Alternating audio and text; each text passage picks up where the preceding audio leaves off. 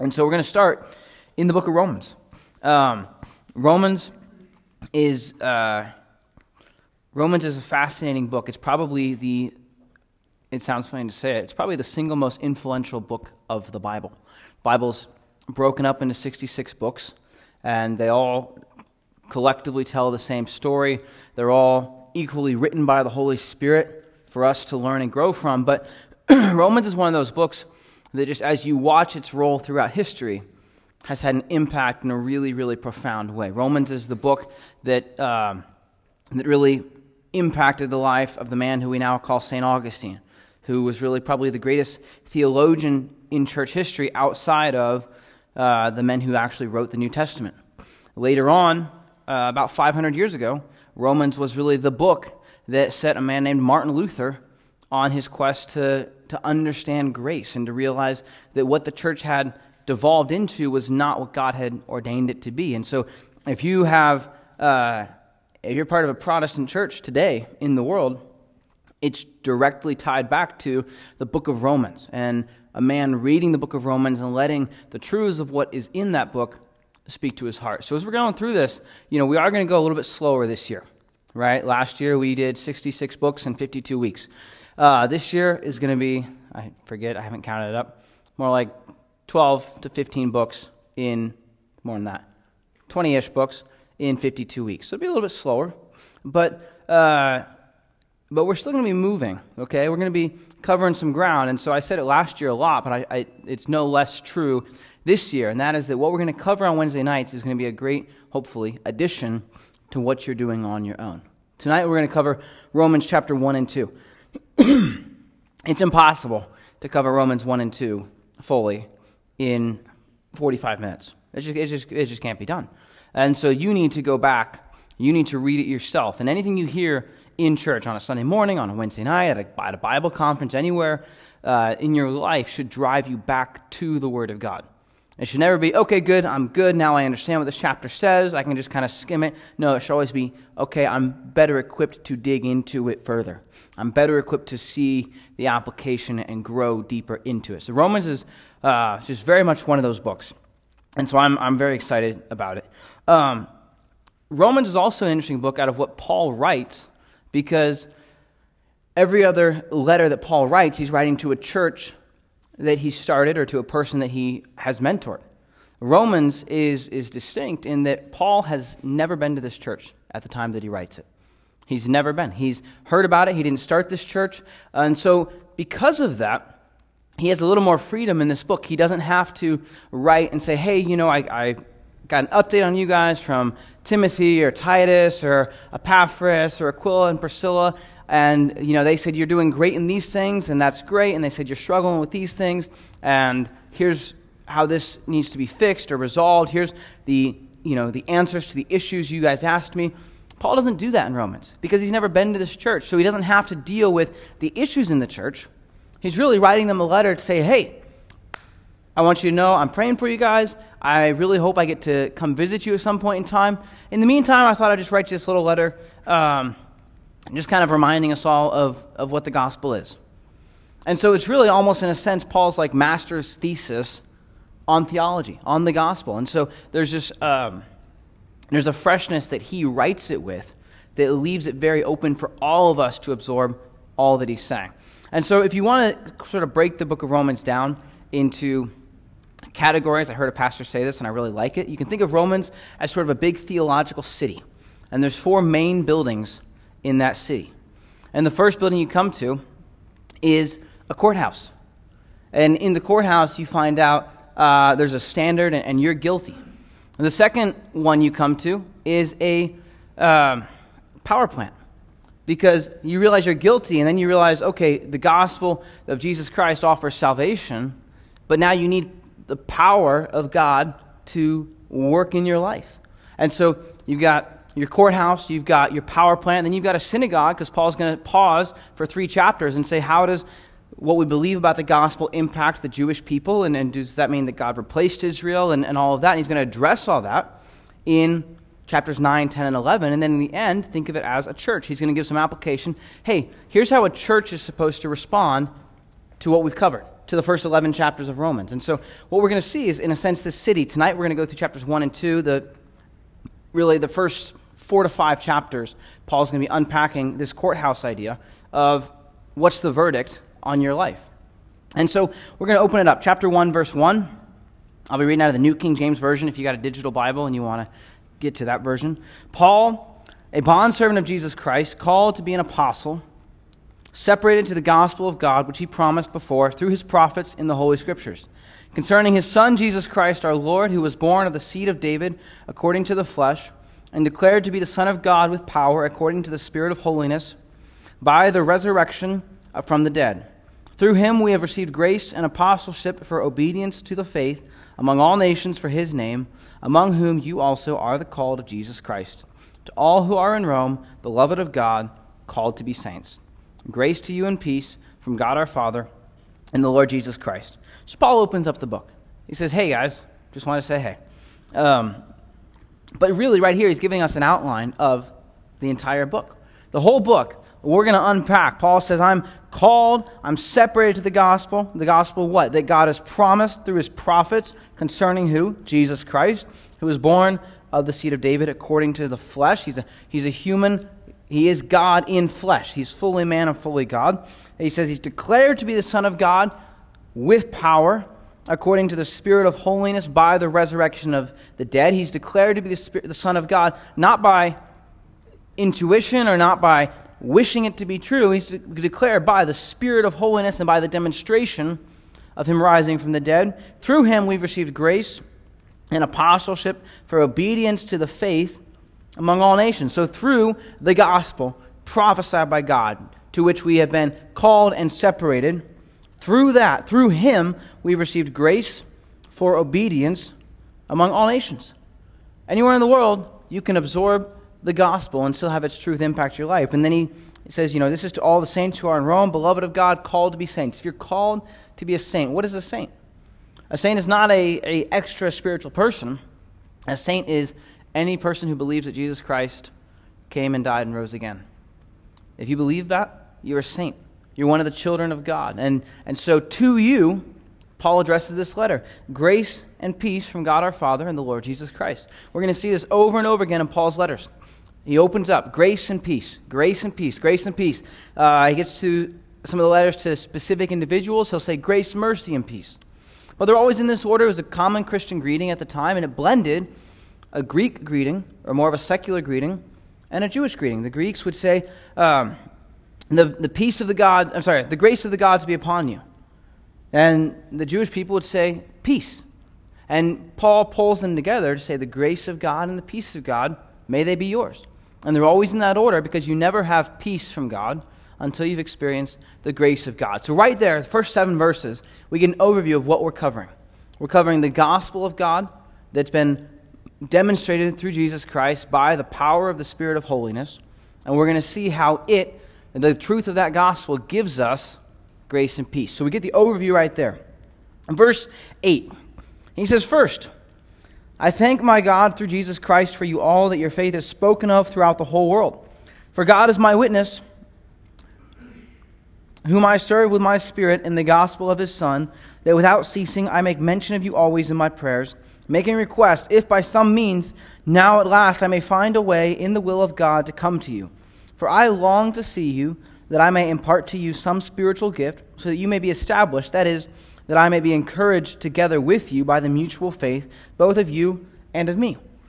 So just here we notice, okay, Paul's heart for other people, Paul's heart to see people encouraged and strengthened. Paul is a guy who prays for people. Every uh, I think every one of his letters, he tells us about how he's praying for people. And it's not because he's bragging, he's just saying, hey, I want you guys to be encouraged. I'm praying for you. And, and throughout his letters, we get lists that Paul gives us of what he's praying for these people. And, and they're fantastic lists. Write them down. I keep a list of them in my Bible. If you're not sure what to pray for somebody, pull them out and pray that for someone. You'll be praying the, the words of God that the Holy Spirit gave Paul on someone else's life. If you're not sure what to say, that's a great place to start. Paul goes through all, so many of his books. He says, You know, I'm praying that you'll increase and abound in the knowledge of God, that you'll be strengthened with power for the attaining of steadfastness and patience. That, that you know, you'll know the love of God and be filled with his fullness. Paul is praying things for people. And this is for these here, the Romans are people he's never met. Paul's praying. Paul's got a desire to see a bigger expanse of the gospel. Paul is not interested in, hey, I want to have a nice club of people who make me comfortable, people who I like, people who agree with me theologically, and we're all going to have a nice club that gets together on Sundays and maybe on Wednesdays if we feel like it. That's not what Paul's here for. Paul's here because he believes in the gospel of Jesus Christ. He believes that Jesus came to earth, died on the cross, rose from the dead, and is offering salvation to all of us. He goes on in verse 13. Now, I don't want you to be unaware, brethren, that I often planned to come to you, but was hindered until now, that I might have some fruit among you also, just as among the other Gentiles. I'm a debtor both to Greeks and to barbarians, both to wise and to unwise. So, as much as is in me, I'm ready to preach the gospel to you who are in Rome also. And so Paul's praying. He says, Hey guys, I want you to know, I just want to come. I want to be a blessing to you. I'm not quite sure what God's plan is, but I believe that I'm going to make it. Now, interestingly, historically, when Paul writes this, this is before Paul's third missionary journey. And so we know from the book of Acts that Paul does make it to Rome on an all expenses paid trip in the prison section of the ship, right? Paul makes it to Rome in, in the fullness of God's will, it's not the ride he was hoping for, right? So Paul is saying, hey, you know what? I believe God, I want, I'm praying for an opportunity, and I haven't had it yet, but I know that when it comes, it'll be, it'll be great. And it comes, and it's great. Paul gets the chance to share the gospel with all these people along the way on his path and his journey, but it's not the journey that he was expecting. And we're going to see that, you know, the gospel does not make our life simpler in a lot of ways. It oftentimes will, from an earthly perspective, complicate our lives. But Paul's going to say, I know that when I come, I'll come in the fullness of Christ. There's, there's a sense of solidity. That's a word, right? That's a word. It is now. There's a sense uh, that Paul's just anchored to a truth that, hey, the, God is going to bring me here when it's time. And so he gets stuck on a prison ship on his way to Rome. He's like, hey, this maybe wasn't what I anticipated but but God's bringing it. So verse 16, um, for I am not. So he says, sorry, back up. He said basically, I just want to come. I want to preach the gospel and share with you guys. Verse 16, for I'm not ashamed of the gospel of Christ, for it is the power of God to salvation for everyone who believes, for the Jew first and also for the Greek. For in it the righteousness of God is revealed from faith to faith, as it is written, the just shall live by faith. This here is a, is a critical verse to the book of Romans.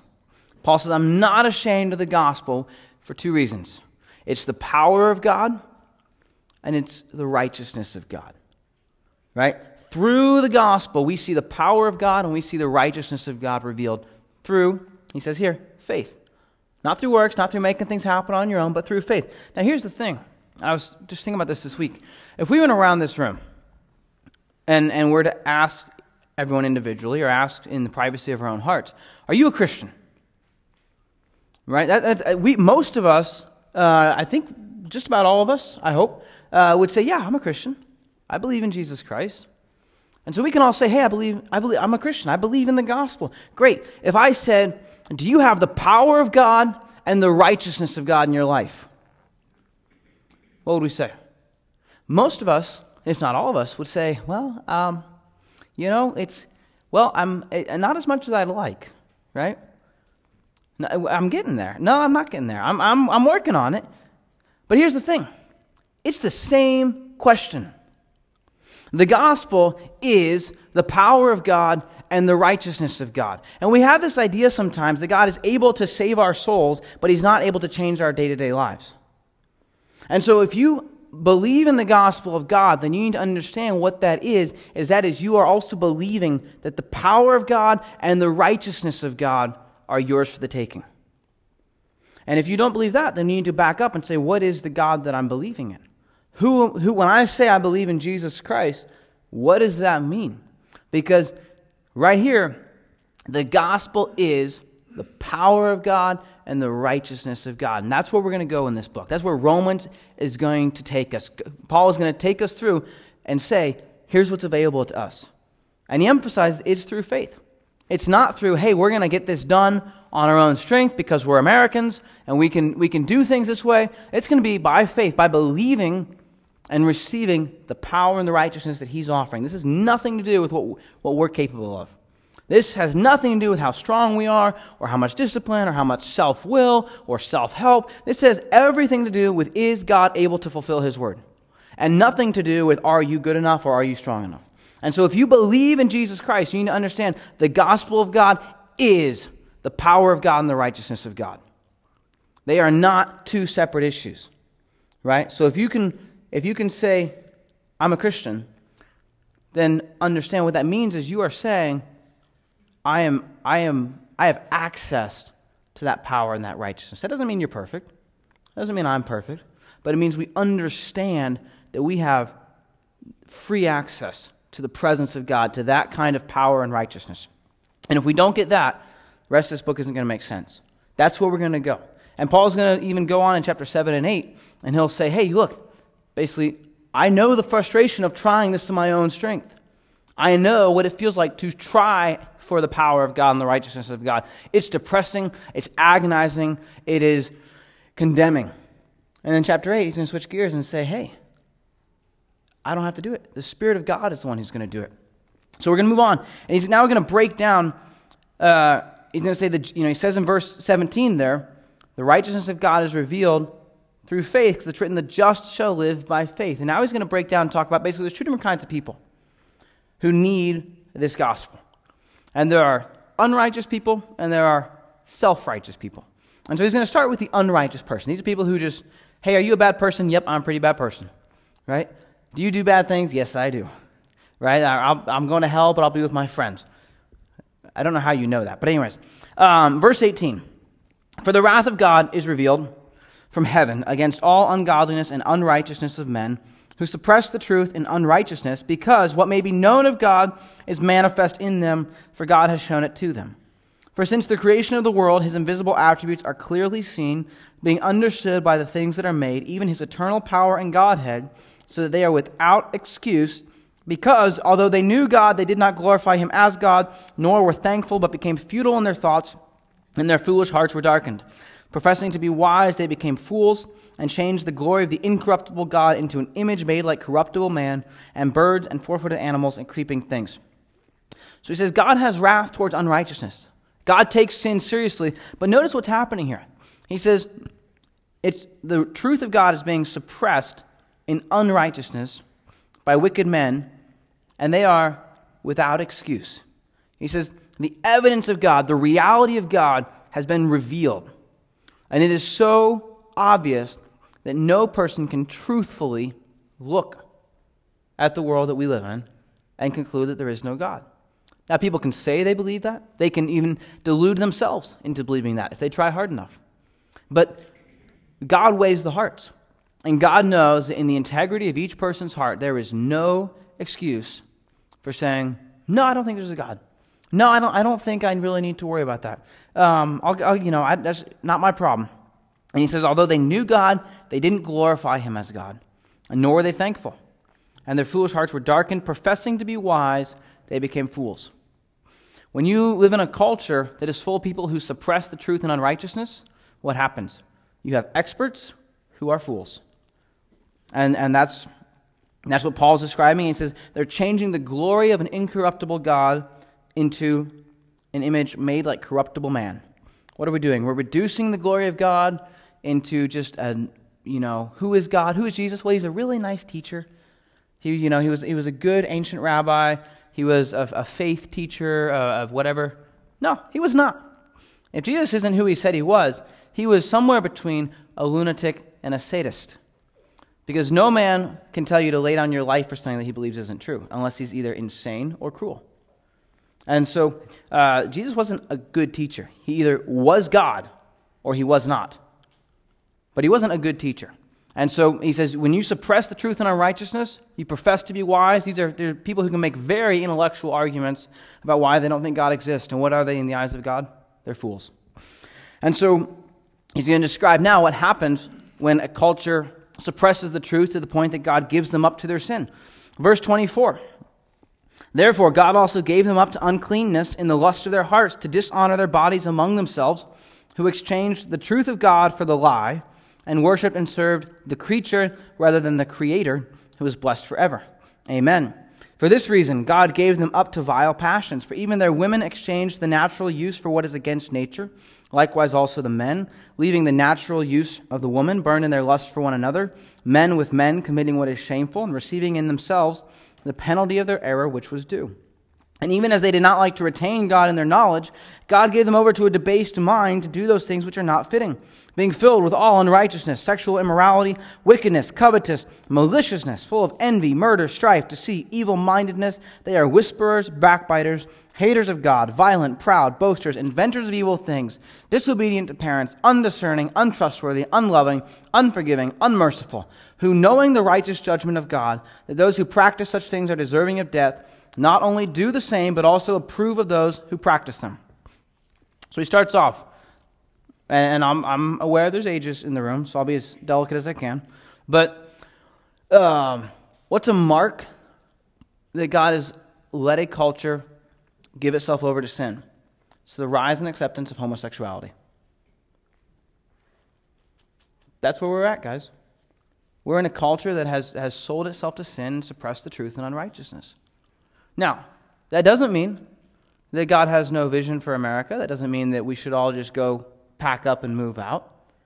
But it does mean that if you're putting your hope in any kind of political system and any kind of earthly leadership, you're wasting your time. And it's not to say those things aren't important, because they are. We're given a stewardship of the right to vote right now, and then we have a responsibility to take that wisely. But here's the deal if you're putting your faith right now in anything other than the power of God and the righteousness of God, changing things in our world, it's a futile hope. So, one of the marks that a society has been given over is the rise and acceptance of homosexuality. Now, we need to understand as Christians a couple things. One, that is a sin. Two, it's not the greatest or the only sin, right? And sometimes, if we're not careful, we can say, you know, oh, that's an easy sin for us to sort of rope off and say, well, that's not my sin, so here's a great opportunity for me to go off on why this sin is so bad, and this is why people who do this are awful, and, and this is so bad. And here's what we need, and so we got to be careful. We're always treading a line here. We can never, ever, as biblically minded Christians, say that homosexuality is not a sin. We can also never, ever, as biblically minded Christians, say that someone's particular sin makes them worse in the eyes of God than we are. Right? Right? When someone walks in sin, the fact that it might be a sin that feels a little abnormal to your inclinations doesn't make it more sinful. It just means that you're better at excusing your own sins. And in the eyes of God, it's, what you do is still a sin. Now, there are different consequences of sin. There are different uh, effects that will catch up to you in a physical way quicker with different sins. Sure. But understand what he's saying here is, is, you know, you can read this, and if you're not careful, you can say, exactly right, preach it, Paul. Those are the bad guys. And then he's going to go on just a little further and say, well, yeah, that also includes, though, um, people who envy. So if you ever wanted something else of somebody's, that would include you. Uh, boasters. If you ever thought you're awesome, or just awesomer than the person next to you, then you're on that list too. Uh, undiscerning, disobedient to parents. So this list is, you know, we can, if you're not careful, you can kind of like try and break down what's Romans 1 in my mind again? Oh, yeah, it's all about homosexuality. No, it's not. It's about unrighteousness. And it's about the fact that unrighteousness is what rises when you suppress the truth of God. When a culture or a society or an individual suppresses the truth in unrighteousness, what happens? unrighteousness increases. And so, and, and then sort of the tail end of that chapter, he says, and sort of the, the final, uh, just went blank on a metaphor there, but sort of the, the finale is that those who practice such things, they're not only doing these things, but they're also approving of, these, of those who practice them. There's a, now a celebration of these sins. And that's a mark in a society that the Lord is letting us reap the consequences of the sins that we've walked in. So, chapter 1, he's talking about who needs the gospel. Who needs the gospel? Unrighteous people, they need the gospel. Chapter 2, he's going to flip the page, and say there's another group, though. Therefore, chapter 2, verse 1 You are inexcusable, O man. Whoever you are who judge another, you condemn yourself. For you who judge practice the same things. You say, wait a second. That's not true. I'm not, you know, this is where, again, we got to be careful not to try and rope off sins into different categories. Well, I don't do that sin. He says, hey, you know what? You're, you're just as guilty in the eyes of God. Verse 2 But we know that the judgment of God is according to truth against those who practice such things. And do you think this, O man, you who judge those practicing such things and doing the same, that you will escape the judgment of God? Or do you despise the riches of his goodness, forbearance, and long suffering, not knowing that the goodness of God leads you to repentance? But in accordance with your hardness and your impenitent heart, you are treasuring up for yourself wrath in the day of wrath and revelation of the righteous judgment of God, who will render to each one according to his deeds.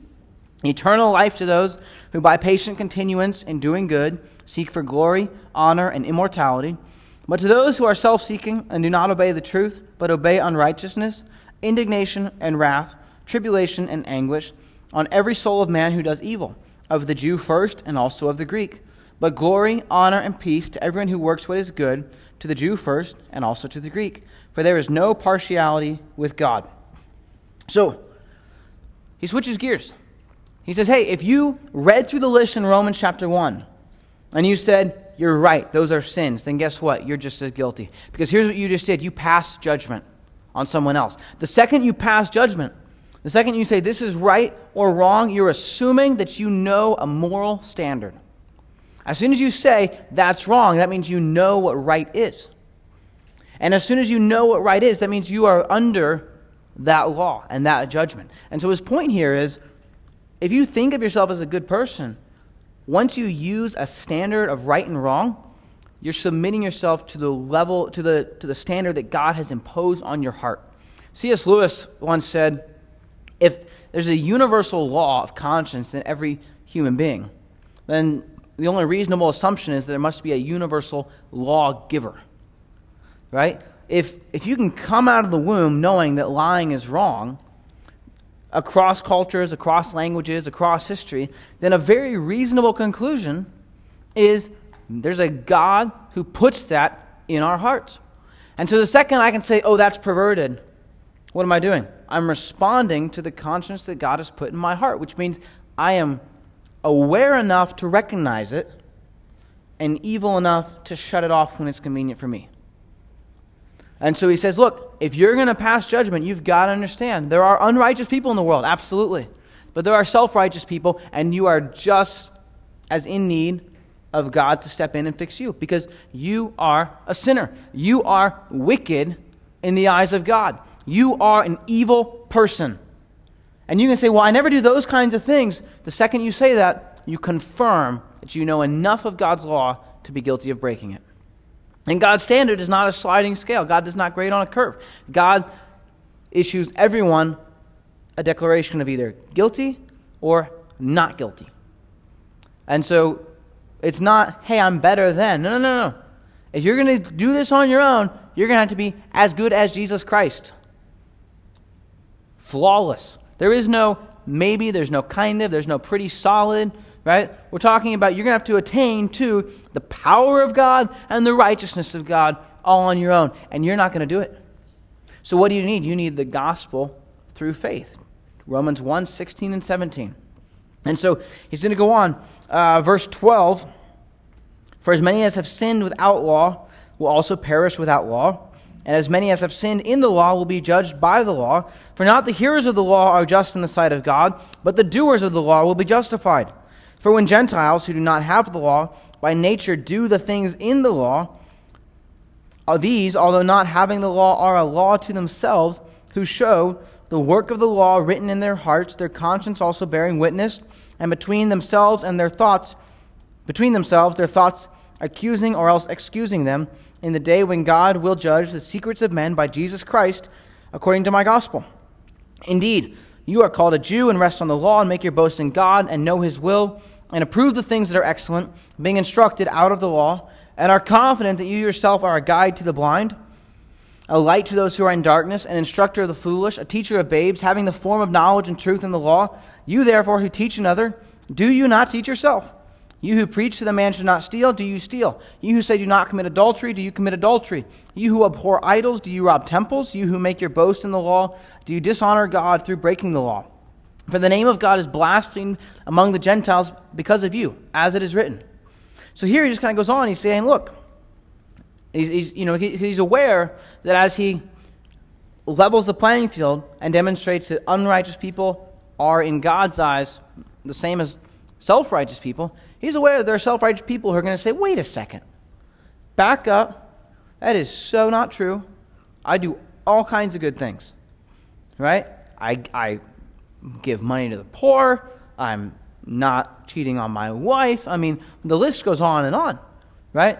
I made my wife a cup of coffee this morning. Like, that's like an extra bonus, right? There's, there's surely like a point scale where we could notch this up. And he says, no, no, no. You're, you're implementing a standard. Who gets to set a standard?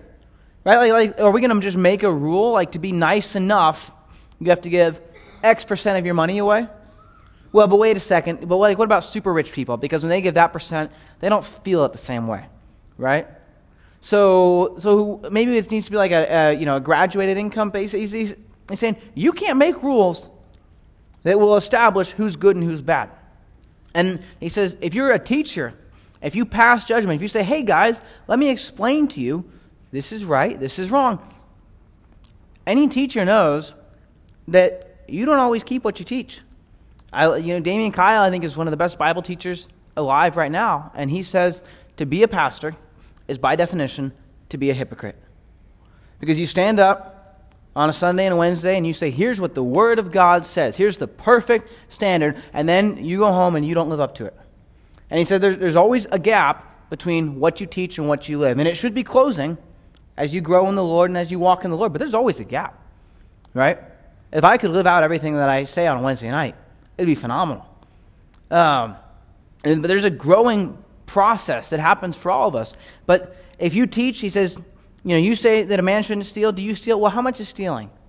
Like, what if somebody was, you know, it wasn't stealing. They just didn't say that I could have it. That's mostly not stealing, right? Or you who teach that you shouldn't commit adultery, do you commit adultery? Jesus said if you look at a woman lustfully, you're committing adultery. That sends every person in the room to hell. Right? And so you can say, oh, no, no, no. Those unrighteous people, those people are the bad ones. He says, no, no, no. You're the bad ones. We, collectively, as the church, are the bad ones. And so we need to understand this because the world is wicked. The world is full of sin and darkness and evil, and God's going to deal with it. But even if we're not walking in active evil, we're still walking in self righteousness. We still are guilty of sinning against the Lord, and so we are still just as in need of the gospel, the grace of God. We need God's forgiveness in our life. If we're going to have access to the power of God and the righteousness of God, we're going to have to receive it. Because you can never clean yourself off enough. You're going to have to let God reclothe you in his righteousness. And he says here in verse 25 For if circumcision is indeed profitable if you keep the law, but if you're a breaker of the law, your circumcision has become uncircumcision. Therefore, if an uncircumcised man keeps the righteous requirements of the law, will not his uncircumcision will be counted as circumcision? And will not the physically uncircumcised, if he fulfills the law, judge you, who even with your written code and circumcision are a transgressor of the law? For he is not a Jew who is one outwardly, nor is circumcision that which is outward in the flesh, but he is a Jew who is one inwardly, and circumcision is that of the heart, in the spirit, not in the letter, whose praise is not from men, but from God. I'm going to assume that everybody in the room either knows what circumcision is or has a parent they can ask. So if you don't know, tough luck. Um, but basically, it's an external symbol of I want to remove the flesh and the sin from my heart. I want to be sanctified for the, for the work that the Lord's called me to do. And Paul's point here is it's just a physical sign. It's not going to do you anything, right? Circumcision won't save you. External acts of, hey, I want to be righteous. I'm doing good things. I'm, I, you know, I'm rocking for Jesus. I've got bumper stickers and T-shirts, and I've even got Bible cases and like whatever else, whatever you think is cool and spiritual. That's external stuff.